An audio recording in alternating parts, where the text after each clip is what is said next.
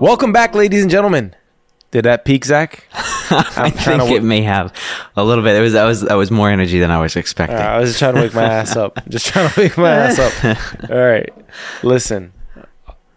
Did it really peak? Because we can just take it from here. No, just keep going. Oh, we just keep going? All right. Me. Hey, look. Welcome back. Welcome back to the Peaky Pod by Story Archives. I'm your somewhat sleepy host who is being a real true professional here and raising the energy that he didn't have about 5 seconds ago. Alongside our other host, who's also a little drunk. Sleepy. I'm just kidding, my bad. I'm just gonna. I did have a Negroni earlier, but that was a while ago at this point. Okay, yeah, damn. I'm on some whiskey like Ada was. Right. Okay. No, I'm a little tired too, but I'm gonna take some of the energy that you just brought into the intro there, hopefully, and carry it on the rest of the episode. It was supposed to be like a shout through the balls because it got something in me, man. I said bowels, but it's supposed to be bowels. It's a shot through the bowels. Shit. Yeah, I needed one of those. Yeah. Look, this episode 4. Dang. Sapphire. Second best of the season. That's what I'm calling it. Second best by far of this season. Yeah, episode 1 I think is still king in this season, but this one definitely tops episode 2 and the last one for reasons not need to be explained. I'm calling it the episode of montages. There's like 6 music montages in this thing. There really was a lot. There were so many. Well, yeah, I guess there were music montages. It was just a bunch of scenes, man. We just keep cutting away to whole, like out of the context of what's going on with everything else happening with everybody else. It's crazy. We got basically 2 more episodes to go. I think the next two are going to be I think the next episode is going to be incredible. I think it's definitely going to top this one. Well, I'll tell you this, they don't got any time to screw around. No, they don't. Right? Like I was listening to the episode that we recorded for episode 3, and I was thinking in my head cuz I got to the point in the episode where I was like counting all the villains he had, and I left out a couple. Like there's literally like 8 plus people against Tommy right now that like or if not against him, there are easily 8 plus people that there needs to be some sort of resolution in the next couple of episodes. I think we'll get like a mixed matched amount of resolutions. Like you'll get like a couple of them that'll be taken care of. I hope they do them all like in the last episode, but you still always got to leave room for like the 20 minutes of resolution that needs to occur where we see like, you know the movies where they do the, the black screen, and then it says 20 years later. Mm-hmm. And then it shows like... You mean like how Harry Potter ends? Arthur went on to have 5 kids with his estranged wife, Linda.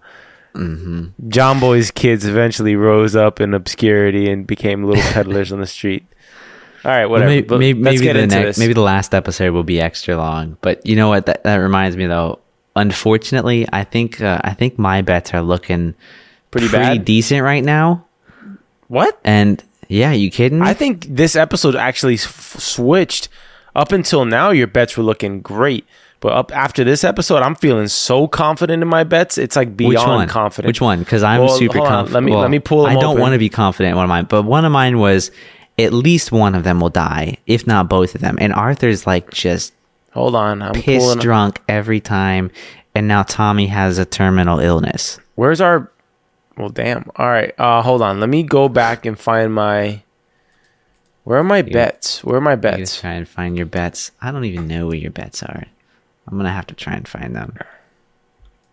Predictions. Okay. Predictions. Okay, one of mine, I'm putting a check mark on it. Gina and Mosley hook up. Okay? Confirmed today. That's not in the whiskey bet. That was just not in the whiskey bet. I understand that. But I agree. That was definitely right. Tommy's redemption is looking good. Arthur finds peace is looking good. Followed up with Tommy's death. Arthur finds peace with a new. All right, this is our okay. Let's just do a segment here real quick. Let's do a segment checking in on our predictions. Okay. All right. Peaky predictions. Okay. I have Tommy defeats Mosley. I think it's inevitable. Yeah. Tommy's redemption. That's looking good right now for me. Michael dies or ends up in prison. He did end up in prison, so I put a check mark in that. Okay. Mm-hmm. Arthur finds peace with the new woman or redemption with Linda. I think that's looking very good right now. The odds are looking great on that bet. Polly. Okay. I made these before everything.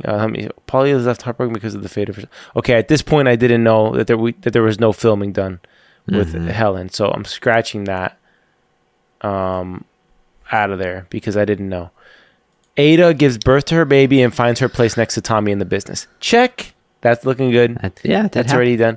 That's already happened. I think predictions are pretty good overall, the predictions. I just think my bets are panning out. Tommy becomes a hero, serving his country and saving it from a fate they couldn't have imagined. I feel like that's a cheap bet, but it's going to happen. Al Capone intervenes to join forces with Tommy in defeating the collab between Michael and the Chinese. That's looking not so good right now. No, it's but I swear to you, if Al Capone comes in and goes, hey, what's going on, Tommy Shelby, huh? Next episode, Gina goes back to New York. Her baby dies or is born deformed. I was wrong. This is such a specific bet. The baby could die in the next two episodes. Yeah, you never know. Not that I'm rooting for it. Oh, it's not like I'm the type of person that would laugh like you did at Ruby in the last episode. I was like choking on spit or something, okay? I don't know what you were doing, but it was not a good look for you from a PR perspective. Gina and Mosley hook up or have an affair. Bingo, ding, ding, ding. I should have put whiskey on that. You should have, but I kind of thought the same thing when you were saying it. Like I was agreeing with you. Okay, I put Carl takes the torch from Tommy. Karl Marx Shelby. You know, takes the torch. But, you know, I could actually see that happening though, because if Tommy has a terminal illness and Arthur's incapable of leading it, Finn's a piece of shit. We don't even know where he is. Carl's gonna take it over, right? And then this movie, if it happens, is gonna be like 20 years later. Carl takes over. Look, yeah. We do have a new contender, which is funny because I left this out because I went uber nerd mode. And I actually looked up like the castings of like who was cast in the new season. And when they showed a certain kid, I was like, oh, that's going to be, they're going to do a time skip. And that's Tommy's kid. Turns out it was Tommy's kid, but not the kid I thought it was. And so we find that out in this episode. Let's get this damn episode started. But everything's looking good. Everything's looking good right now. What are our whiskey bets then? I literally just closed it out. But the whiskey bets... I will tell you in like 1 second ish. So one of my whiskey bets was here they are. You had two whiskey bets and I had two whiskey bets. Okay. Whiskey bet number one for you was Arthur and Tommy both survive. Arthur finds a new woman to calm his mind. Your second whiskey bet is Al Capone is a deciding factor in the war against Tommy. That was a whiskey bet for me? Yeah. My whiskey bets are either Arthur or Tommy dies. And I will repeat, you gave me that one just because I think it's terrible if they both die. And then the other whiskey bet for me was just basically no Capone. So golly, you got like a free bottle of whiskey in that one. What was I thinking? There's still an odd like 5% chance that Al Capone plays a factor here. You never know, he might rear his head somehow. Damn it. Alright, alright, let's get this episode started. Let's get it going. Don't pick an expensive bottle of it. I'm not gonna pick an expensive one. We don't do that here. We should do like at least like a $35 bottle. Yeah, it's gotta be something that hurts just a little bit. Yeah, it's gotta hurt. Just not a lot. Yeah. Are you rolling? Right. I'm gonna start in 3, 2 now. Okay. Awesome. So this is a 57-minute episode. Let's fucking do it. We waited so long. It's been a busy week for me. I don't know what you've been up to, but I've just wrapped on a production, which is hence a little bit why I'm tired right now because I wrapped on about a day and a half ago. So I gotta lower this music. What is this, Enya? I don't know. I just turned mine down because I couldn't hear anything. But yeah, no, you just wrapped something, and I just started something this week. So I think we're very much in line. Like our actual podcast intro is in line with the amount of montages in this. I think so. They should have done the in the bleak midway. It works so well. They should have done that. Yeah. So I kind of expected to have that somewhere in here. I think they're done with we haven't had like edgy rock since episode 1. it came back in this one a bit. I mean, we have more Nick Cave and the Bad Seeds. The jingle, jangle, jingle, jangle, jingle, jangle song. True. Yeah. Sorry, I had a little time skip there. My BBC player was giving me some issues. All good. It gives me issues all the time. It's like it doesn't work well. We're very upbeat for such a somber start to this episode right now. No, we have to be, because the whole season is dark. I'm like, I understand it's the final season, but can I get some alleviated moments of like just something that's a little bit happy?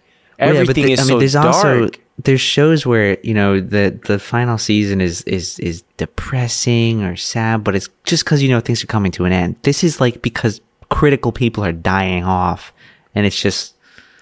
Well, no one critical has died. Ruby she wasn't critical to like the storyline. Yeah, I mean, I guess that was the wrong word there, but... people you don't want dying are dying, right? Yes, like no doubt. I can put it that way. So no doubt. I'm just being like contrarian to be contrarian at this point. Yeah. But like, no, Ruby was a factor, but she wasn't like an actual, character that you saw any screen time with, really. No, and just this one with her and the green-eyed man. I think that was about it. Yeah, that was creepy. But all right, so you have Ruby's funeral in the opening scene where you have like a almost like half Catholic or half Protestant funeral. Remember, this is what they did for the gypsy funeral. The guy Ada was with that blew up. Ben Younger? Yeah. They never showed his funeral on screen. No. It wasn't him. It was You're thinking of the little boy. Yeah, it was a little boy. I always mix that up. I always think it was Ben Younger.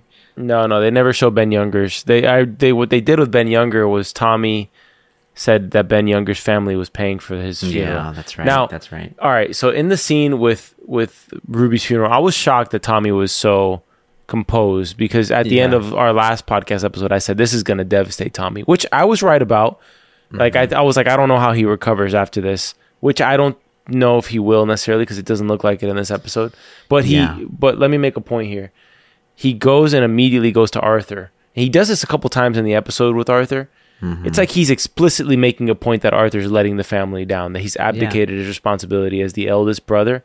Mm-hmm. And he looks pathetic. He's clinging on to Jeremiah. Pathetic. Oh my gosh, you can't stand. I'm saying that, like, obviously understanding the compassion you have for an addict, but all being an addict or not, you still look pathetic, as a grown man clinging onto another man when it's your brother's daughter's funeral and you're supposed to step up and kind of carry a weight. So I think that's the reason I'm feeling good about, the Arthur situation ending on a positive note, because it either ends on a positive note or he literally dies like an addict in the show. He has to have some sort of moment, and it's going to happen either in the next episode or the one after, because I think the freaking fans of the show will riot if you get one of the strongest characters in the show literally withering away in a basement in the dark in the final two episodes, which is not going to happen. He has to come out of this in some way.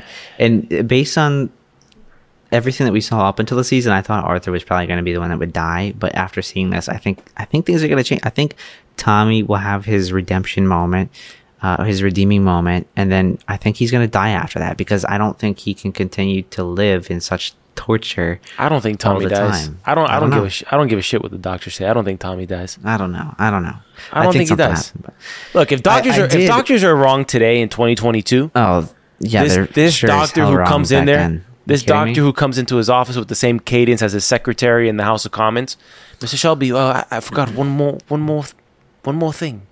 Yeah, give me a break though with the delivery. Yeah, no, it's like somebody's going to come in and be like, oh, you have bladder cancer. It's like, you know what I mean? Like, just piss. Spit it out. Like, come on.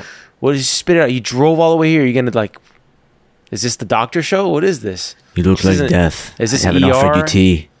ER 1940? Like, relax. Basically. Just spit it out. I don't got time for this. We got two episodes. Yes. Guy spent like 5 minutes trying to spit out the diagnosis. Oh, I know. It literally took that long. I think it literally took like 5 to 7 minutes. You're at the end. I did guess something correctly in the end of the last episode that happened in here. I said, I wonder if we're going to have a moment with the Boswells where it's just a quick revenge moment. And sure enough, spoiler alert, we do get that in here with Tommy just walking into the force and obliterating them with a Tommy gun. I think it was a Tommy gun. I didn't look too closely, but it was some sort of machine gun. It would be fitting. So I feel like this funeral part is really just politician Tommy. And Tommy just turns on politician Tommy. It felt a lot like politician Tommy. Tommy actually does better when he's around people and has to kind of suck it up and not fall apart. Yeah. I think a lot of people do, though. I don't know. Either way. I mean, you try to put on the front to keep it all together, but that's what it is. It's just a front. Tell it to Arthur. Arthur's lost his front. Yeah. Honestly, it's just interesting to me because it's like everything he says at the funeral is a lie. In a sense. I mean, I do think he's aiming to get to the good. But in this episode, he starts drinking again. It's like he gives himself up to the dark. Yeah. This is the death that breaks his will. You know, it breaks his composure. Polly's death, he makes a mention of this later. He was marching left, right, left, right, left, right. Yeah. This one was like, he's gone back to his previous ways. That didn't work. And honestly, I made a note here. I think it's right for the story that Ruby died. Because Tommy was so off the rails in the last episode, it wouldn't have been good if he got his way by doing what he did. Because when the moment, and I said it, like when he rips the cross out from the ground of the girl's tombstone, I'm like, yeah, he's off the rails. Like he thinks this guy. He literally thinks he's God. He literally thinks he has the power. In the last season, he was saying he will be. Yeah. So like that's what he was thinking of himself, right? That's what I think Ruby's death is. It's like a humbling of like he is not in control as much as he thinks he is. I did hear Ruby's death was always in the script. Polly's obviously wasn't. Where did you hear that? I'm pretty sure I heard what's his name, Stephen Knight, talking about it. I'm almost positive that if Helen McCrory had not passed away, that her character would not have died in the show. No, that's what I'm saying. Ruby's death was always in the script. It was Polly's that was not. Yeah. You know, after this episode and after seeing what happens with Gina and Mosley, I think there's going to be it's not so conclusive that Michael and Tommy end on a bad note. But I think it's more likely that they do end on a bad note because Michael, can he go back on his stance at this point, you know? I don't know. I mean, I had a feeling in this episode where I was like, you know, maybe Michael and Tommy like come back together and like there's not really this beef in between them because Michael was led astray and betrayed and Tommy's forgiving because he's out of like this whole, you know, I don't want to hold a grudge. I don't want to fight you sort of thing. Like, I don't know. Could happen. I gotta make two comments here. One is going to be serious. The other one's going to be like serious as well, but make it fun. Based on Michael's personality, he's going to blame Tommy for his wife having an affair rather than blame his wife. Because he's going to say, you presented this situation, Tommy, and you had Jack Nelson go to London and, you know, she wouldn't have had enough. He's a punk. So he's going to like never blame his wife for his own decisions. So let's make a comment here, though. Finn's made two appearances in this season. Has he? Was he even here? Yeah. Polly's funeral. Notice him. Polly's funeral and Ruby's funeral. Was he really at the funeral? Because I swear to you, even watching it this time, I didn't even notice him. My running theory is that he pissed off the writers, the creator of this show, by making some comments in the off season. I could be complete conjecture, but he's made some comments about not wanting to be in a Peaky Blinders movie, and I have a feeling Stephen Knight's like, kid, this was your first gig. Have a little bit of respect. Have a little bit of appreciation. You know, have a little bit of John Boy did the same thing, man. I mean, although I think his name's Joe Cole in real life. He had more of some gravitas as an actor. Finn's still young. He's still finding his footing. Like Finn is very young. What's the hurry? All right, the only thing I would maybe say in his defense with it is, if this is his first big role, my gosh, did he pick a hateable character? Like I don't think Finn's a hateable character. I think that's just you. I think he is gullible and just like stupid and like, I mean, in the sense of like, really, come on, you're like, people could look at this as if he's almost the catalyst of why Polly is dead, right? Why all these people died. We've been down this road before. We have been down the road, but he's the person who is like, oh, we're killing a fascist. Get some drink, get some girl. It's the stupidest thing. It was just like that moment was stupid. Come on, but it's that one thing, and there's nothing else after that to redeem him of his moment there. because of probably, I don't know, who knows, maybe 5 and 6 he comes back like a badass, but whatever. Let's not miss this scene. I think we've gone too off the road. Yeah. Look, Tommy goes and go ahead and say the scene. Oh, I think I should get the first 30 minutes and you can get the last 30 minutes. All right, go for it. Okay. Take it away. You can take the fun 30 minutes. Okay. The back end 30 minutes are more fun. We can swap. There's a lot that happens. I'm saying the first 30 because those are my notes on the first 30. Tommy takes revenge on Evadne Barwell in a way that we've really never seen Tommy kill people this ruthlessly before. Mm-hmm. It's a bit disturbing actually the way he kills them because we've really never seen him kill someone like this. Yeah, and it's truly a breaking point. And we get the second music montage of the episode. I did think he was literally gonna go look for the sapphire, but I guess he's not interested in doing that. I don't think he's interested in it. I don't know why he would be at this point. Like, who cares? Yeah. Well, we see in the funeral scene that Tommy does vow, right? Am I wrong about this? That Tommy does vow to kill all those responsible? He basically says they will pay. Which is like in direct opposite to what he says outside to everybody else, right? Okay, next scene. After brutally killing 3 men and Evadne Barwell and hopefully not killing some children with stray bullets, because there's literally there's little kids everywhere. Carriages with children and they're probably running around. That's what the most disturbing part was really about that. Tommy meets up with Esme, who's kind of turned into a bit of a plot device here in this season. And she brings in a storyline that I usually always roll my eyes at. Remember that girl you slept with? Well, she got pregnant, and it turns out she had a kid. We haven't heard about this kid, but we've known Esme since season 1, and we haven't heard about this kid since season 1. But Esme's like the literal gypsy whisperer, and she knows everything about gypsies.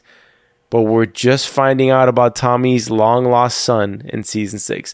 Okay, now I didn't initially roll my eyes, but now I'm starting to roll my eyes a little bit at it. In the little explanation, right? Yeah. Okay, now let me get to my point here. This kid, the actor, supposedly he kind of has a following. I don't remember his name, but when I saw that he was casted, his facial structure is so similar to Cillian Murphy's, like in the sense like he has that skinny kind of gaunt face. Yeah. That I was like, oh, it's got to be Charles. Like there's gonna his son with Grace, like. This is going to be him, like in a time skip or something like that. Mm-hmm.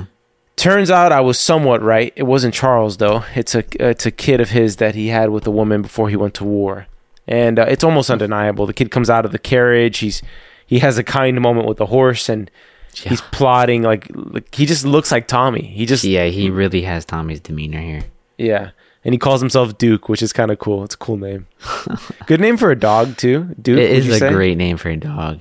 Yeah, terrible name for a college basketball team, but what? That's my favorite team in college basketball. Are you guys Tar Heels? Coach K?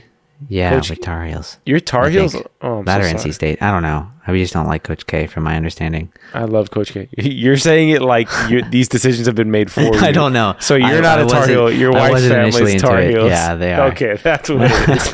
That's like Coach K's the man. Don't listen to that bullshit. And it's his last season. I'll take no Coach K. Yeah, it was his last season. He lost that game against what was it? NC State? Against UNC. But against the Tar Heels, which probably made your wife's family very happy. But Coach K is not done yet. They're actually playing tonight. I don't know what the score of that game is. I don't know. Let me get back to Esme and the long-lost son of Tommy Shelby, who I'm actually all for because he legitimately has the demeanor and is like Tommy Jr. So I'm all for it. Mm-hmm. Esme offers the boy to Tommy. In other words, like, hey, you lost a daughter, but here's a son. You know, to fill the gap. Mm-hmm. And it's actually a kind of a fitting storyline when you think about it from that perspective. I'm actually looking forward to him being introduced, but I hope it's not in the last 10 minutes of episode 6. I hope if they do introduce him, it's next episode. That's going to be terrible if it's the last 10 minutes of episode 6. Yeah, I think it would be. In the way that Tommy's been comporting himself since Ruby's funeral, Lizzie confronts him. And Lizzie's a true loyal woman, man. Like, yes, they go at it, and it feels like every single scene they're either crying or screaming at each other. But she confronts Tommy here for his vengeance act, and Tommy owns up to it. He doubles down. Like, he's gonna continue to kill as many people as he needs to, until he accomplishes what he needs to accomplish and gets to the end of this, so he just can just be free of conflict. And we see that here, where she's just I don't think that she disagrees with his approach necessarily. It's almost like she just hates the situation that they're in. Who wouldn't? Yeah. Before leaving, she tells him that the hospital has been trying to get a hold of him forever, which Tommy's had this lingering cough since last season. And it's just been a cough that he's had subtly, and I think they've just been planting seeds that he's sick. You'll notice it in season 5, episode 1. He's coughing up a storm. He coughs up a storm throughout all season 5. It's just like a little Easter egg, almost like when. Interesting. Yeah, it's almost like in Breaking Bad when, kind of in the middle, Walter stops coughing. You know, it goes into remission. We just don't know. But Arthur's waiting for Tommy here, and just doubling down in a terrible demeanor. He's literally at the bottom of the barrel, so to speak, because he's trying to get wine from the bottom of this barrel that's literally running out. And it's an interesting scene with Tommy and Arthur here. I want to say that this location was used in the episode where the Russians were involved. Am I wrong? Maybe. And there was a Russian that was also killed with a fish hook. Maybe. I can't remember. Tommy kills him, or he kills an Italian. I don't know. I didn't think I'd ever seen this this location before. No. Well, Arthur he looks like he's strung out on opium, and he looks drunk and all sorts of things. But Tommy's talking to him about it's just a moment between brothers where he essentially tells Arthur he's going to get better because the family needs him to get better, and there's just no two ways around it. Yeah.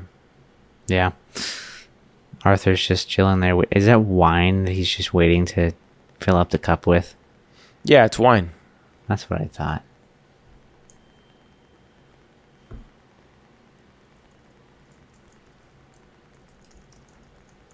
Yeah, he's just at this point, a shell of himself. Yeah, it's very sad. It's both pathetic and sad. But Tommy, I feel like Tommy just keeps trying to get him to remember what he was like before all of this. Right? Like to get him to try and sort of... I think that's the point of the scene, right? Fight back. I think that's the whole point, right? Like to try and... He's egging Arthur on and like everything. I don't think he's like egging him on here. I think he's really just telling him... Essentially, I looked up to you. You know, I used to think that I beat you, and I realized that you've always been in my corner from day one.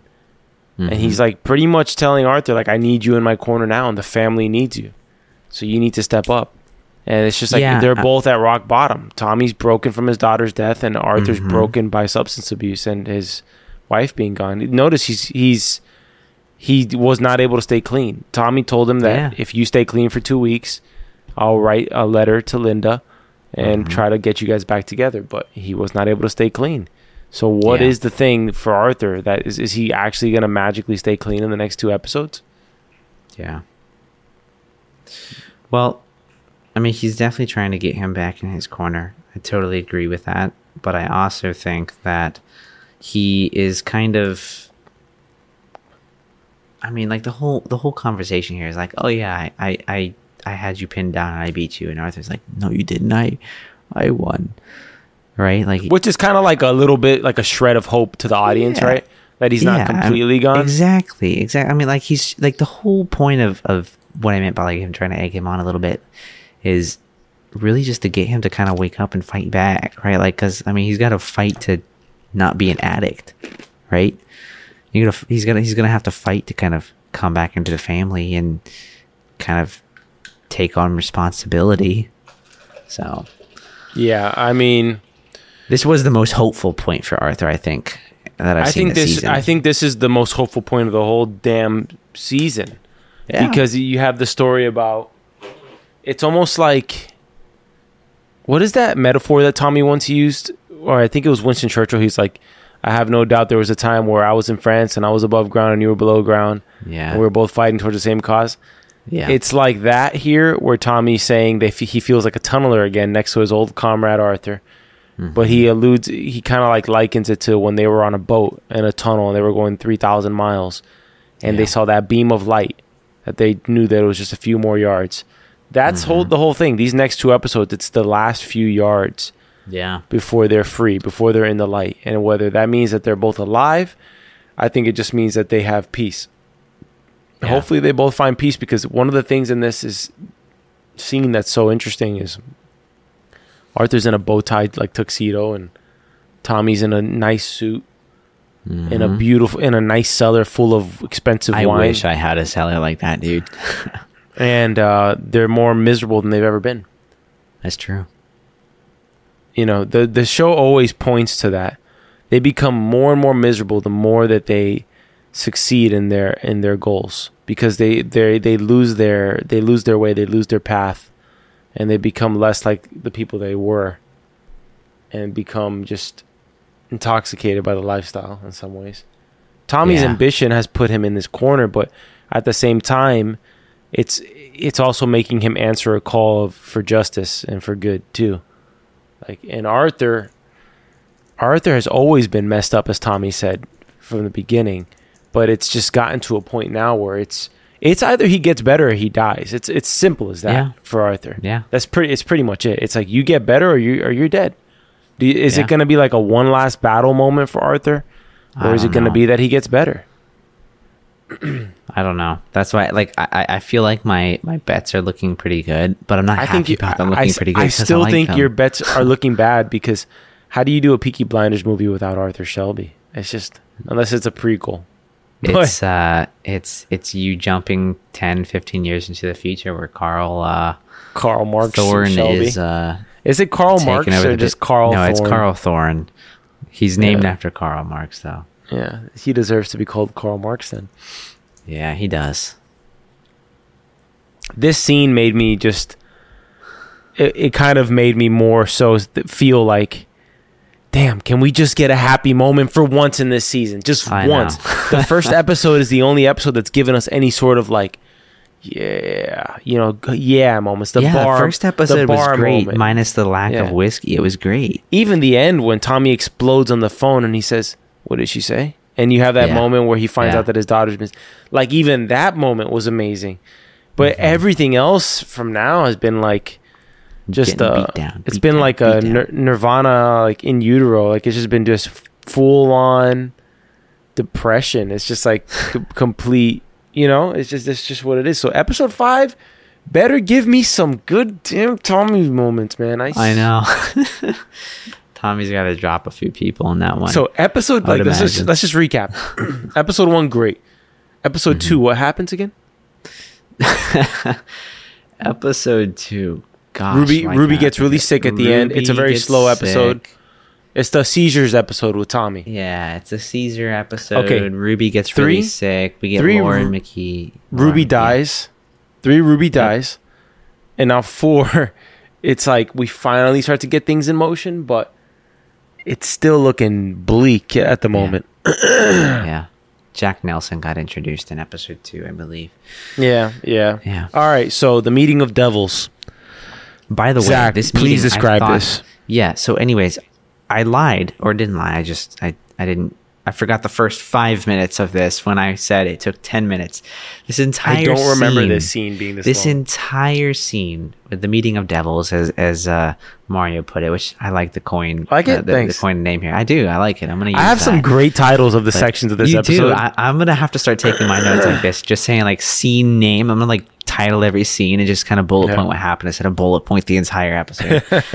But no, this whole meeting of the devils, which is Oswald Mosley, Diane. What is Diane's Captain last name? Swain, Guinness? Is it Jack Guinness? Nelson? I think so. Diane Guinness. Speaking of stouts, something like that. Conor McGregor's releasing a stout, and supposedly it's like the bomb. Yeah, that's hilarious. But then again, everything he markets, he acts like it's a bomb. Of course. I used to love stouts, and for like the past 2 years, I just have not been able to drink it. I don't know why. I'm not a big stout guy, but I was watching an interview, and the stout looked good. I'm not gonna lie, it looked good. All right. Yeah. Well, anyways, this whole meeting of the Devils with Diana, Oswald, Captain Swing, Jack Nelson, and eventually Tommy lasts like a total of 15 minutes in this episode.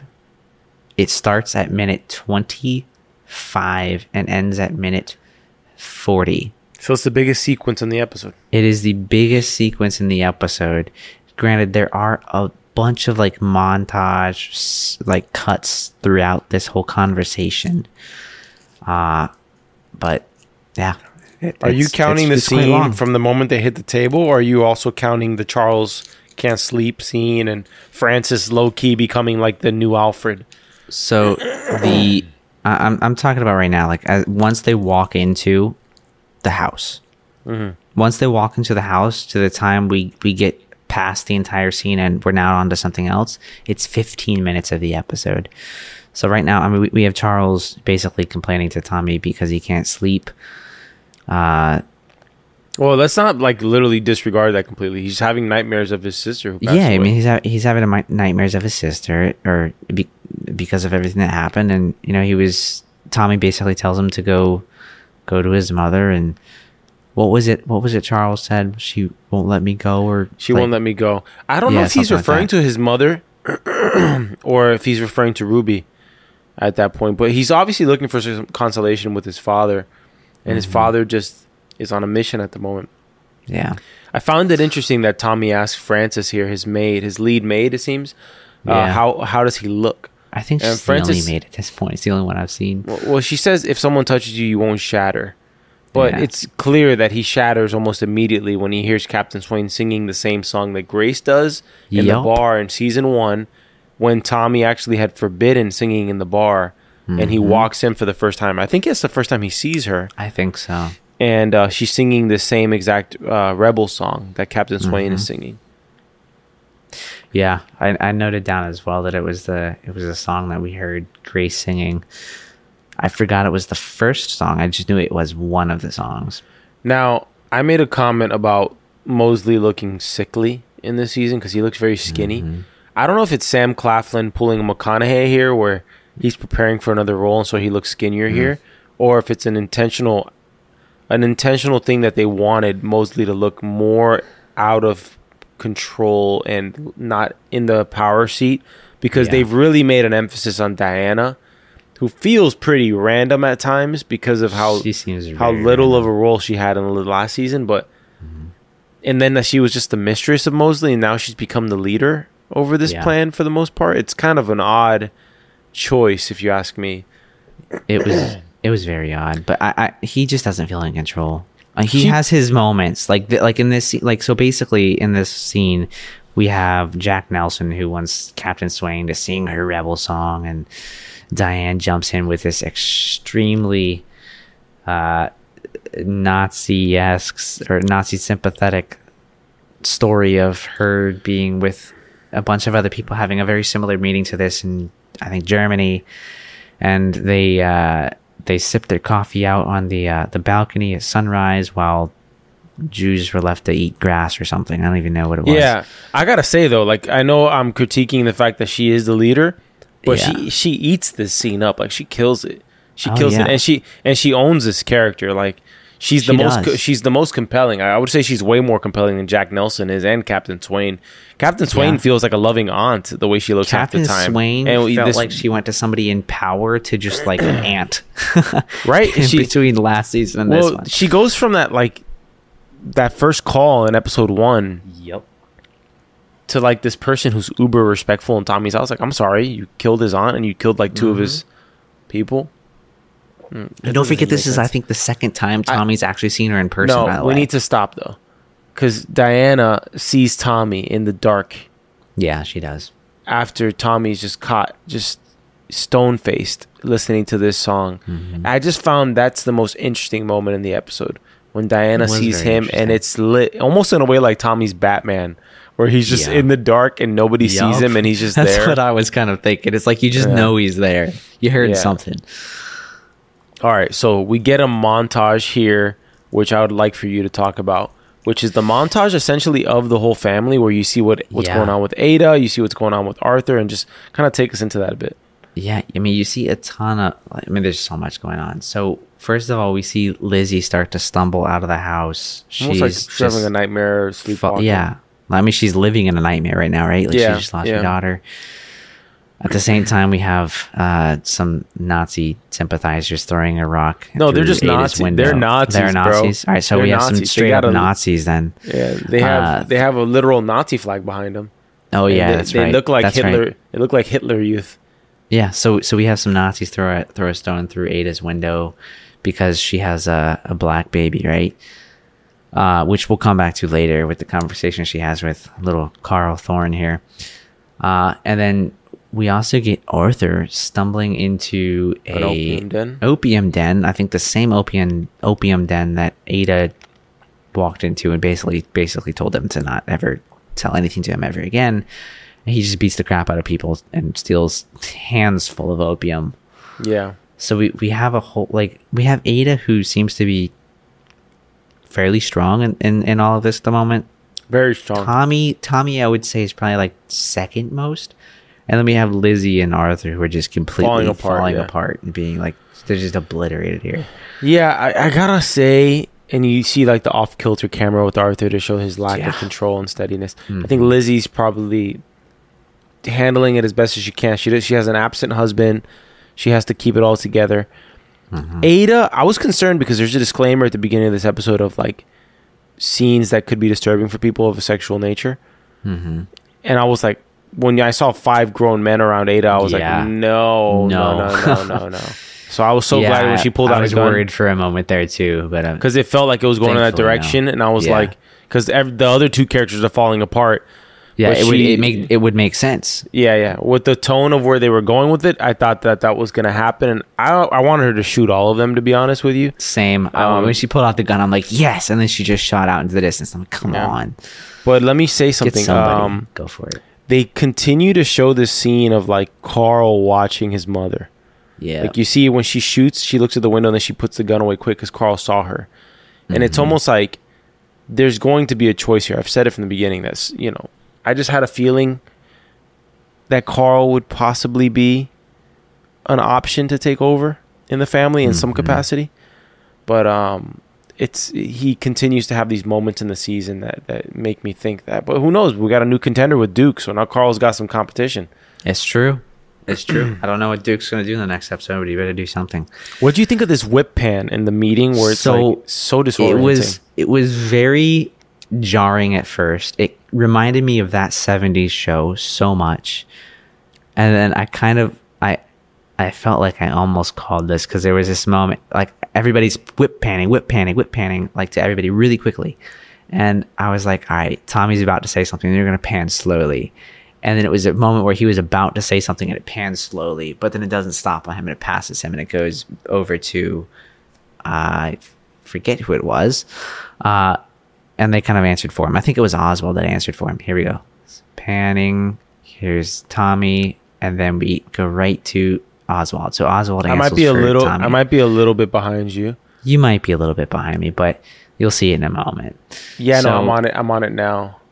Yeah, it was. I was excited that I called it. It was interesting. I don't know what to say about it. It's something we've never seen before. I loved it. I just watched it in the dark, and if you watch this in the dark, it's disorienting. It's very disorienting because it's so fast and it's bright. Because I was watching on a laptop screen, but when you watch it with light behind you. It's actually a really neat move, especially if you block it correctly from an acting perspective. I'm still confused as to Captain Swain's look of she just looks like this loving aunt who stumbled into a life of crime somehow. Yeah, I don't know why she's here. She does not belong in this room. Hmm. She does not feel like it at the very least. I've still at this point, and I'm just gonna be honest here.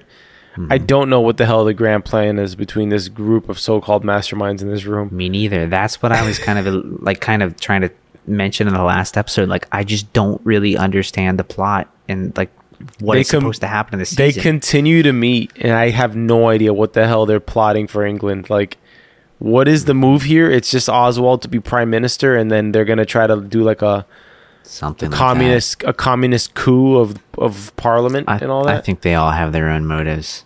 Okay, here we have Jack Nelson. Hold on, who wants. I wanted to make a mention of what you're about to say right now. Okay. Last season, when Jimmy McCavern is like forced to say like the Nazi salute, mm-hmm. I'm like, Tommy's gonna be made to say this at some point. It's too convenient for him not to be made to say. Yeah. But it is. Before we get there, does he actually say it yet? Or he does. Did he say it? Okay. Yeah. He says Paris, Judah. Yeah, he says that. They're gonna just cut that together, and it's gonna be like a. If somebody's just gonna cut everything that we're saying, and we're just gonna sound like a whole bunch of Nazis at this point. Yeah, it'd be awful. Like if somebody just like clipped this together, it'd be like, "This is Zach." No, anyways, hey, but Zach. He's forced to say it, and you understand it from an audience perspective because it's like, yeah, he needs to fake it because he's earlier in this episode he's writing to Churchill and he's working as a double agent here.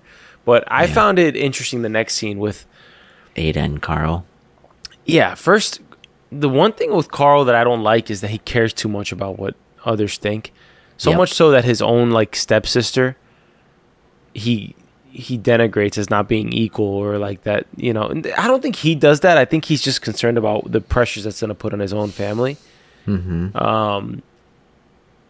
But it's a learning moment for him here to also realize that he's an outsider as well. He is not with the in crowd. He is not with these... what the Nazis would deem the superior race or anything like that. He's a gypsy, and he's half Jewish. So apparently. He I did would not be, know Thorne was a Jew. I don't ever recall that anywhere in the rest of the season, but I'm not surprised. But at the same time, it's like if you were in Germany or any Nazi-occupied place, Carl, you would be sent to a concentration camp, my friend. Mm-hmm. I don't know if historically it's accurate. I think it has to be, but I wonder how aware they were that people were shipped to different locations because Ada talks almost like an annoying sense that Nazi Germany, like the Nazi party was sending Jews and gypsies and all those into like camps and whatnot. That's what it feels like to me. It's kind of what it seems like. Mm-hmm. But yeah, I mean, the whole story was... interesting. I mean, I don't know if they always thought Thorne was a Jew, but apparently they, you know, his parents changed their names because of the same rocks being thrown through their windows and stuff like that. Can we, at the end of this episode, what I want to do is, mm-hmm. because I'm completely in the dark as to how Tommy's going to eliminate, either kill or just incapacitate all of these evil people in his dining room. Hmm. We have to talk at the end of this episode as to how he's going to get it done in the next two episodes and just throw out wild shit. If you think you got the energy for it, let's do it. Mm-hmm. I do. Can't you hear? I'm like a spring chicken. I hear it, but I'm not seeing it.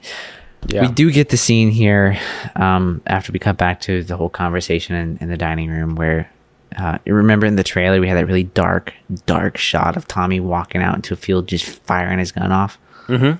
Mm-hmm. So that happens here. Just to, you know, release some energy. And then after that, we cut to the following morning. I do it all the time. Morning. You ever just get tired around 11:30 and just head out to like the outside and just shoot your Tommy gun into the air? I'm telling you right now, like going shooting is fun. It's a nice release. It's very enjoyable. I would love to see just a comedic cutscene, like where the camera whip pans to some dude in a forest just getting lit up. Shit, Tommy Amalia. It's Johnny Dogs out there. Yeah. That would be hilarious. Someone's gonna die, and it looks like it's gonna be me. I need some more Johnny Dogs in episode 5. Yeah, we need somebody to brighten this up a bit. Jeez. So anyways, the following morning, Tommy's ferociously typing away at his in his office. This is the scene. Oh yeah, I actually misplaced the scene. It's actually later that he's talking to Churchill. Tommy doesn't sleep at all, apparently. No. He stayed up all night typing away this letter to Churchill, recapping the meeting because Churchill prefers it word by word if possible. So that's what he's been doing all night. Lizzie walked in to deliver a letter from the sanatorium. Sanatorium? Am I what? Which sanatorium? I think that's what I wrote. That's what I was thinking. Very interesting kind of. Well, I mean, it was most of the conversations here are actually pretty interesting. But Lizzie makes note that he's actually using the typewriter that he gave her to become a proper woman or something like that, a respectable woman. Mm-hmm, I can't remember what it was. Mm-hmm. And then we cut to see a little glimpse of Ruby's rocking chair, which we saw at the end of the conversation in the dining room. Yeah, because Tommy was staring at it. Yeah, about that. And Tommy decides to burn it, which is interesting because I think it's like part of gypsy culture to burn like cherished things. Mm-hmm. I don't know what it is, but in this show, everything that they love, they kind of burn. Mm-hmm. And I don't know. It's like Tommy's just trying to trudge through the mud and get through this downtime to get the mission accomplished. I really do think this is. I know I always say the last heist thing is always like a. It means that it's going to be another one, but after this one, I could legitimately see Tommy kind of turn a new leaf and go and take it easy for at least I'd say a month, before he starts to go after. The president.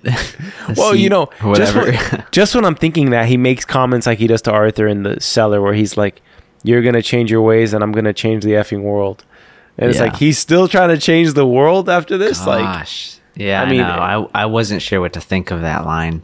Yeah, I mean, I'm glad for him here in this scene where he's typing to Churchill because Lizzie, of all things, is a loyal wife. Like, she is still with him despite his craziness. But he does concede to her that he has to change and change for good. And I do believe him. I think he's trying to, but in it just like a messed up way where he, he goes about it by his own code of conduct. But let's see. I think things will end well for him, but supposedly not, according to a certain doctor in this show. But before we get to that doctor scene, we get to one of my successful bets, which is Tommy getting tipped off. Clearly, he's being tipped off by somebody when the phone rings at his office that Mosley's been seen with Gina. So Tommy's got spies, and we get a scene of Mosley having a deep wrestling match with a certain somebody's wife. I like Tommy's line, oh, and the like, look in his eyes is perfect. Great. Yeah. Gina, wife of the year? Totally, 100%. Who wouldn't want her for a wife? Yeah.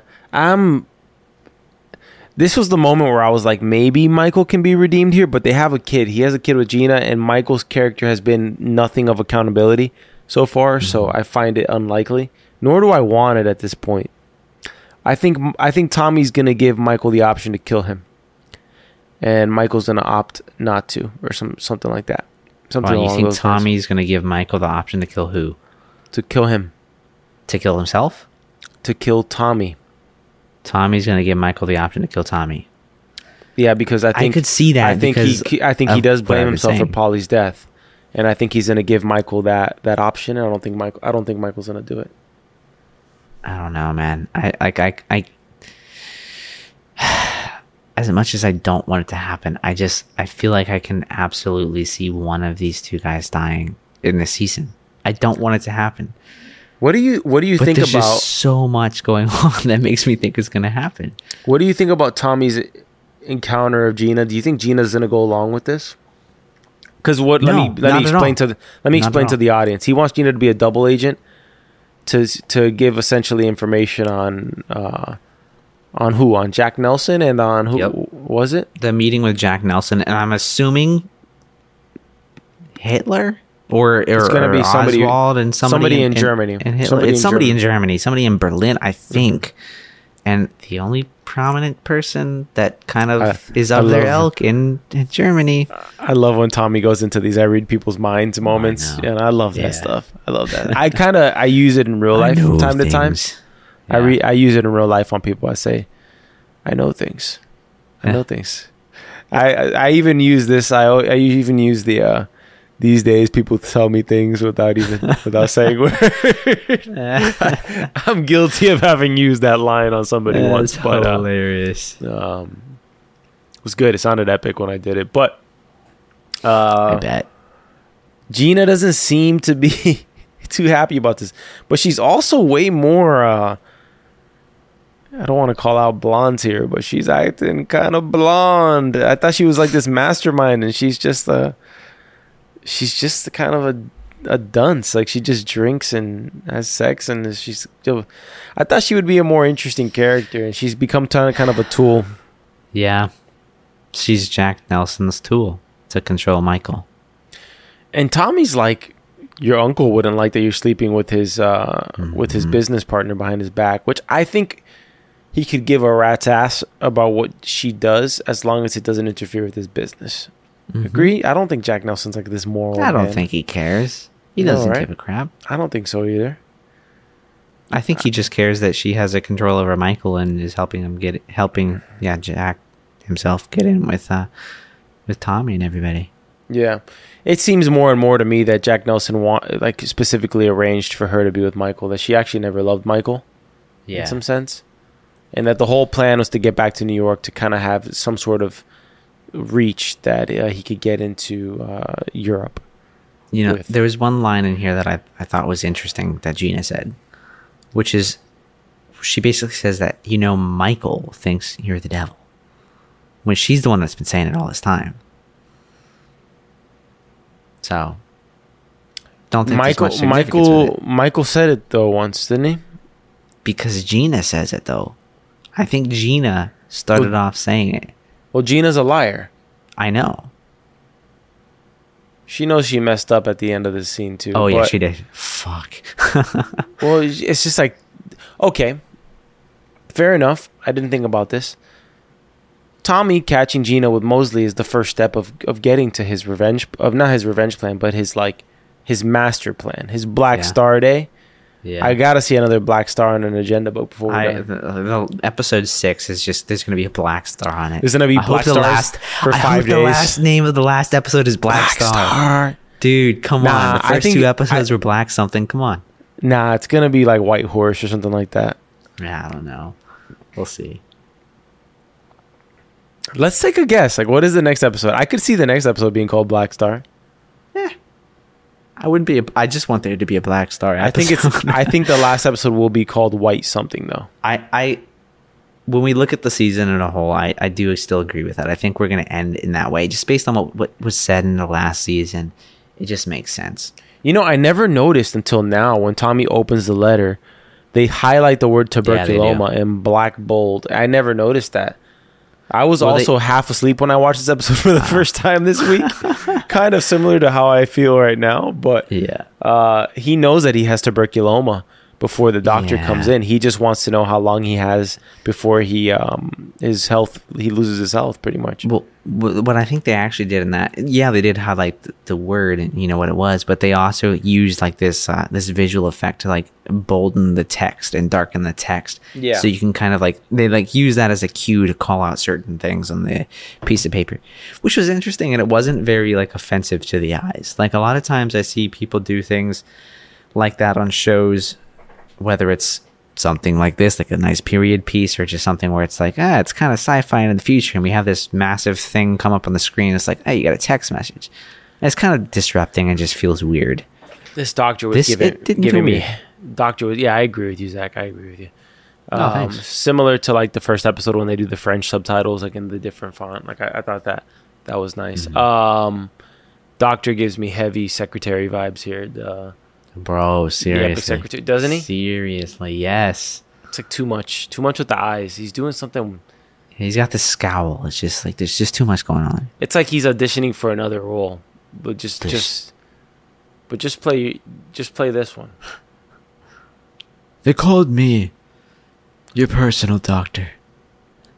You could not be found to be informed in person. It's just too many lines. It's just overly dramatic. It's hilarious. You already sent him the letter with a diagnosis, pal. Yeah, I know. It's I didn't open it. What do you think? Come on. But then again, Tommy is making him work for it and making him tell him. Yeah. So it's not really fair. But let me ask you, because he does say, have you been experiencing seizures lately? Are all of Tommy's like visions and stuff like that a side effect of the tuberculoma in his brainstem? Well, yeah. I mean, he talks about, gosh, what was the doctor talks about? What, seizures? Visions, hallucinations, right? Like, something like that. There's like hallucinations specifically, like hallucinations, visions. There's a difference between the dreams that he had been having and the visions and hallucinations, which ties back to the last season, which apparently you're telling me he was coughing. I missed, or at least I don't remember at this point, but he had many visions and hallucinations of Grace.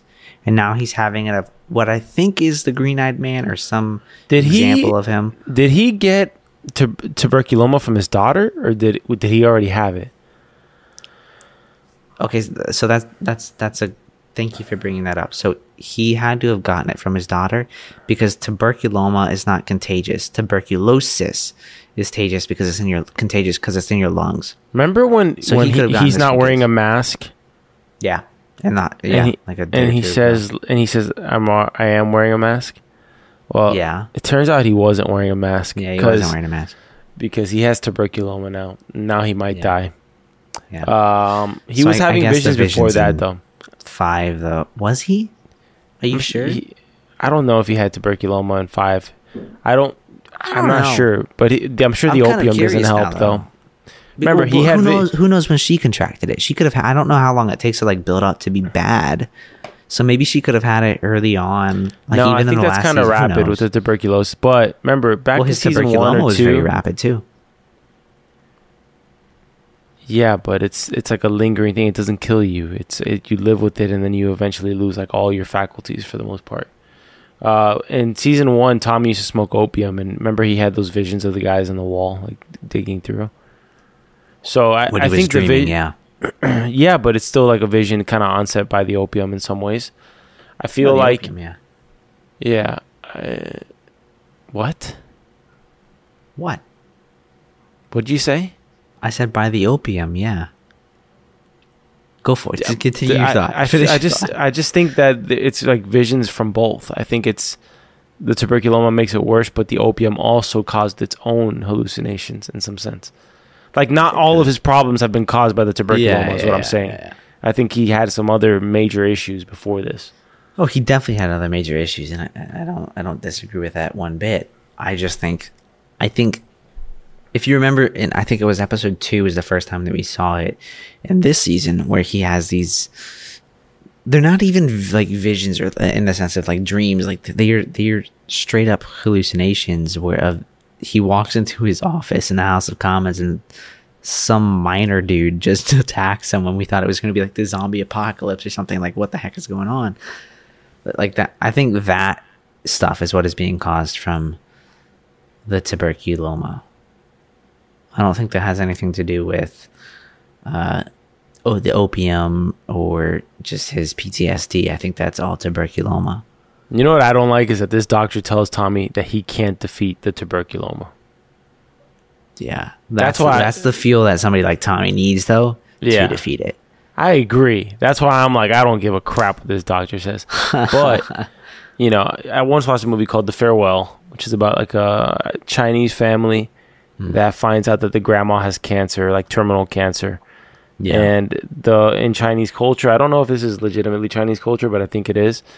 It's when the family, if your grandma has cancer, the family shares the burden of knowing the news, but refuses to tell the person who has cancer because they believe that the diagnosis can kill you. If you lose the battle of the mind, it's worse than the disease.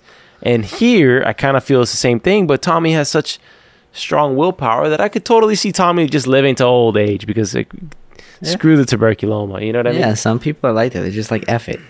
Yeah. I'll beat it. I don't give a crap. What is this? It's just another little thing in my life. It's almost better he doesn't tell Lizzie because Lizzie doesn't handle things like well at all. No. Ever. Well, I mean, her daughter just died too, so yeah, but it's even not before, the time to be like, hey, Lizzie, I'm going to die in a year. Even before that, Lizzie was always like... Yeah, she's very dramatic. What do you mean, Tom?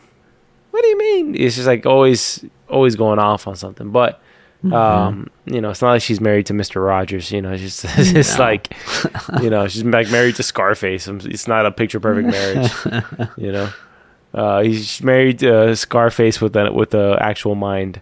Yeah. So, all right. I said this was like the second best episode of the season, but it does end on that somber note again. Yep. Not a devil, just an ordinary mortal man. That's what Tommy says of himself at the end. Yep. It's like at the end, he just resolves to say that I am mortal. I'm not this guy who's in control of everything. I'm just as vulnerable to death as anybody else. Yeah. And we end the episode with Polly's vision of the war between him and Michael.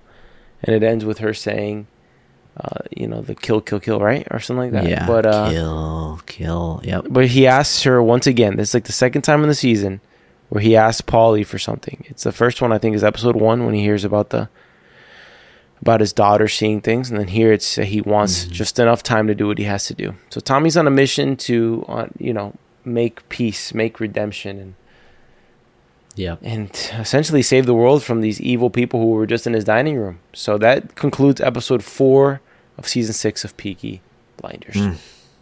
Yeah, it's nowhere near as much of a somber note as the last episode was, but it's still pretty low, pretty dark. Anyways, let's get into the second best episode of the season. Yeah. Best season. I'm sorry, best scene. What do you think the best scene was? Oh, gosh. I guess Tommy and Arthur in the cellar. But also the moment that Diana sees Tommy like in the dark like that is kind of like a cool moment. You? So the Tommy and Arthur in the cellar is my second favorite. Or the scene that I say was probably the second best. I think it was the whole meeting of the devils. Because there was a bunch of stuff that happened there. Like, I'm considering that meeting, including all of like the montages that happened with that. I think it was just, I still don't understand what the plot is and what's going to happen. Well, that's the reason I can't make it going to go into here. But that's the reason I can't, because I don't know what the evil mastermind plot is that Tommy's so scared about. You know, other than just a communist coup that they're trying to puppet master behind.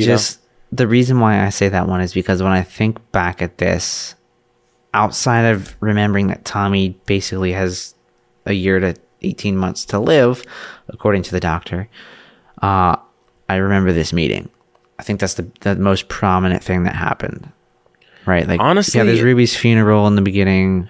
Hindsight, what it is, not a very rewatchable season unless 5 and 6 bring it on home, because 2, 3, and 4 are just so dark that it's just a worse. Everything gets worse and worse and worse and worse. So it goes from 2, Ruby gets sick. 3, she dies. 4, we find out Tommy's gonna die, or become a decrepit old man who needs people to assist him in living. Right? Yeah.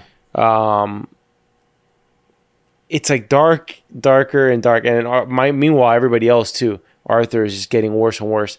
Ada's the only one who has anything together. Finn only sees the family at funerals. And Lizzie's along for the turbulent ride and just facing it all by herself. Like, no one's having a good season right now. Not even Michael. Michael's been in prison all season. Like, all the Shelbys, anybody related to the Shelbys is having a terrible season. Michael, his wife just cheated on him with like this evil Nazi. Like, come on. Goodness gracious. Talk about a bad day. I mean, Michael's having a bad time with this too. Yeah, that's for sure. Yeah, episode 5 and 6 has to make me feel really good for me to want to rewatch this one. I'll rewatch the first episode, but that's about it. I'll rewatch the first episode for sure. Yeah, I might rewatch the first episode after we finish the season just to have a nice positive note to things. All right, so I can't think of anything now, but I do want to get into what I think the strategy will be, but if it comes together and she's in episode 5, then there goes that episode. But I'm sure we'll have time between episode 5 and 6, because we want to do the bonus episode next week, right? Yeah, we'll do the recap for episode 5, and then we'll do the one bonus episode in anticipation and predicting what's going to happen in episode 6. We'll do that. All right. What was the other superlative you were going to ask about? Most memorable characters. I just put Tommy on this one. I think so much of this one was about him. I'm gonna go Tommy and Diana. See, my number two, if I were to pick one, I was kind of between Diana and Gina. Nah, Gina just wasn't, because of the Gina scene that we had with Oswald. That's about it. Just but because it was like, oh, we were right. But she wasn't memorable. No. It's just it's the scene. Diana. There was more emphasis on Diana with Tommy in this episode than anybody else. Specifically because the way she looks at him, whether she's attracted to him or she's enamored or interested in him in general, it's just they're drawing attention to that for a reason, and I'm sure we'll find out what will come of that in the next episode or the one after, because nothing is thrown for no reason in this show. Literally, just one glance between Mosley and Gina, and it's like something's gonna happen there or might happen. Maybe they were screwing. Yeah. So, all right, that concludes this episode. I really do hope for just Tommy drinking whiskey, Arthur getting cleaned up, and some good old ass kicking, Peaky Blinders style. I would like to see Finn. I know you don't like Finn, but I want to see Finn. I want to see Finn too. I want to see him because I want to have him kind of like redeem himself in some manner, right? Like from the sloppiness of his actions in the last season. Yeah, but agreed. But it just feels. I also want to see Arthur kick some ass and not be like a crippled old man. I need some redemption for Arthur in this next episode. I need it. Yeah, and I need Tommy to have some success in his plan. But I feel like the plan he has is one of those that has to come together all at once. It's not going to be like half of it in episode 5 and then half in episode 6, because he needs to bring them all down at the same time, or the others will catch wind of what he has going on. Okay, so I think all right. Here I'm gonna make one prediction for the next episode, based on, this is mostly because I agree with most of what you just said, right? Like, he's got to take care of everyone because otherwise they're gonna catch wind of something, right? Who does that not apply to? I think Swain. In the next season. No, not Captain Swain. I think in the next episode. Sorry, I can't believe I said season. In the next episode, we're going to take care of Hayden's stag. Like, I think that like they're just going to get rid of that. You think so? I think something's going to happen. I think Tommy. I think he becomes an ally. Somebody's going to come in and just like shoot him in the head. It's kind of what I think is going to happen based on the shot that we saw in the trailer and the way that the shot looked. I think that's what's going to happen. I've been off on some of these. Him that's going to be gone. I've been off on some of these, but my opinion of Hayden Stagg is up in the air, because I also could see him as a worthy ally in some sense. Mm-hmm. So we'll see what happens. But it would be great if Arthur just goes in there and beats the hell out of him. That would be fantastic. I hope so, because I would start feeling like, all right, great, we're back. We got the old Arthur back, right? Tommy knocked some sense into you in the last one, last episode, whatever he said when you were pissed drunk in the wine cellar. Yeah. Okay, let's wrap this episode. Let's conclude it. Sorry about the late posting, guys. Like I said, it was a busier week. It's a busy week. But next week, we'll probably have this up by Tuesday. And then we'll have a bonus episode up by Friday. And and then we'll recap the final episode of Peaky Blinders. And we'll say goodbye until you join us. Listen to episode 3. Or season 3. Shoot. Yeah, you can go back and listen to all of our previous seasons that we're going to do and that we're going to work on after as well, and then some other shows that we're going to spin off out of here. So, all right, Zach, please take it away with your epic outro. I will take it away with my epic outro. Thank you. Thank you for listening to episode 4, season 6 of the Peaky Blinders podcast by Story Archives, brought to you by the Midnight Exchange Podcast Network. You can find this podcast anywhere you find podcasts: Apple Podcasts, Spotify Podcasts, and Google Podcasts. You can find us on Instagram at Story Archives. You can find us on the website at storyarchives.themidnightexchange, which brings us back to our podcast network. You can visit the website there at themidnightexchange.com.